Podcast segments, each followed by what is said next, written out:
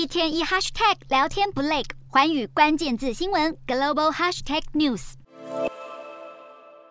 国中央对台工作领导小组是中共处理台湾问题的最高决策机构，向来由总书记担任小组组长。也就是说，习近平依旧是中国对台决策的第一把交椅。按照政治局常委发布的顺序，王沪宁可能接替汪洋出任全国政协主席。如此一来，他应该也将担任对台领导小组副组长，成为中国对台工作的第二把交椅。而打破七上八下潜规则，以六十九岁破格晋升中央政治局委员的中国外长王毅，预料将成为对台工作领导小组秘书长，在对台事务上仅次于总书记和全国政协主席。中国对台工作的三巨头几乎确立。除了人事更动，本次中共二十大另一重点就是中共党章修改，首度写入反对台独等内容。在近年美中台情势持续升温之下，未来中国恐怕会升高对美台的斗争力度。外界就关注到，长期在台海前线服役、策划多场台海军演的前解放军东部战区司令何卫东，这回晋升中央军委会副主席，凸显台海已经成为中央军委的重要任务。